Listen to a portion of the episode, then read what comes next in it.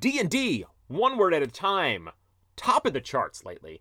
I'm Frog Stumbleduck, and I got a monstrous episode for you. Mind Flayer. So, what is a Mind Flayer? These are also called illithids. Uh, they are a humanoid shape, like a person, but they've got a bulbous head and tentacles where their upper lip should be. Mind Flayers feast on the brains of others and often turn them into empty slaves known as thralls. They can speak telepathically, that means without words, mind to mind, and they are big time schemers. They have classic goals like world domination with an endless supply of brains to suck, and that makes them one of the all-time best villains you can face playing D&D. And you know what I was thinking? The perfect real-world example of a mind flayer? Social media. Twitter, Facebook, Instagram, all those things just lure you in only to feed on your thoughts and grow stronger. Meanwhile, you do the work of building their kingdom form as a thrall. That's right, folks.